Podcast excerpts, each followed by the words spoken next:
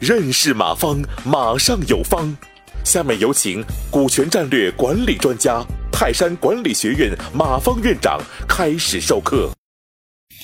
这个晋商大家知道，嗯，提起来在中国就是很出名，很出名，和这个徽商，嗯，并驾齐驱吧。嗯，其实晋商这个出名，嗯，出到什么程度呢？就是中国近五百年的经济经济中心在山西。晋商的股东分成两类，嗯，一个是出资的，就是拿银子的，是银股；嗯，出力的，拿身子的，是身股。啊，呃，身股其其实就和现在的干股是一个意义，因为它只有享有分红权，其他任何权利都没有。啊，呃，过去的身股怎么分的呢？它基本上就是大掌柜十厘，啊，十厘相当于一股，啊，你说一共有多少股呢？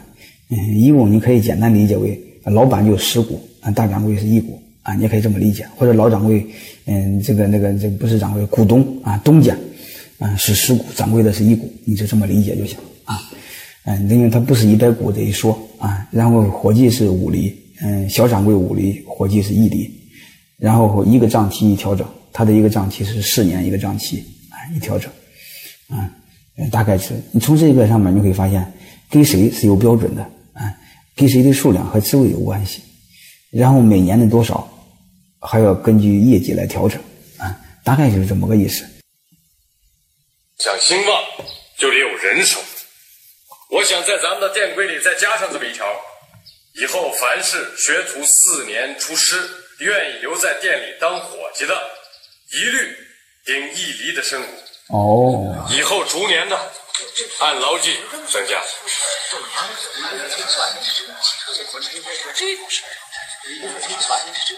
怎么？有什么问题？说出来。东家，这条自打有晋商以来就没有。如果要是伙计跟掌柜的都一样，在生意里顶一股身股，那掌柜的呃和伙计还有什么区别呢？就是怎么区别？东家，我理解东家的心情。呃，东家是看最近辞号的人有点多，想留住他们，这是东家对伙计们的恩情。东家，你要是看哪个伙计过得实在是有点困难。你从柜头上格外开恩就是了，万万开不得这个先例呀！是啊，坐坐。这样一来，掌柜的跟伙计没什么区别了。对呀，这什么区别？我知道，我知道，反对的理由无非是两条：一是这样的事儿在咱们晋商里没有这个先例；第二，你们担心给了伙计身股。掌柜的和伙计平起平坐，怕以后不好相处，对不对？是定的了，对不对？依我看来啊，这个先例倒没有什么关系。天下的事儿，总得有人第一个去做，就看是为什么原因，为什么道理。咱们这么做是为什么呢？是为了留住人手。人手是什么？人手是咱们做生意的根本。你只要能为咱们富次号留住人手。咱们为什么就不能开这个先例呢？比方说，富次号钱庄的那个马群，这个小伙计，据我所知，富次号钱庄这几年的生意有八成都是他做的。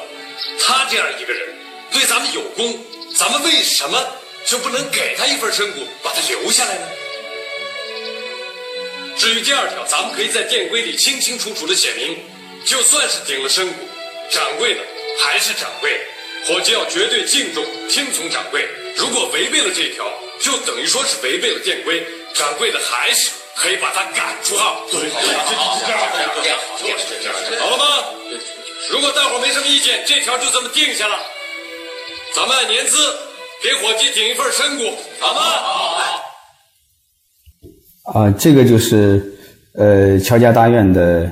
呃，干股激励啊，这是过去叫深股啊。你会发现它这里边几个关键词，每个账期一调整，嗯，不合格的话可以开掉，嗯，其实真的股东的话就开掉很难，因为这是干股，嗯，不受影响啊，嗯，所以大家就知道，而且这个晋商，嗯，这个这个五百年来成为中国的经济中心，嗯，主要的招数就是深股制啊，而且他把深股用的淋漓尽致。啊感谢收听本次课程。如您有更多股权问题，请微信搜索“马上有方”官方公众号。泰山管理学院自二零零七年起开设股权管理课程，每年有上万名企业老板学习和实践泰山股权管理法。泰山股权管理课程激活团队，解放老板。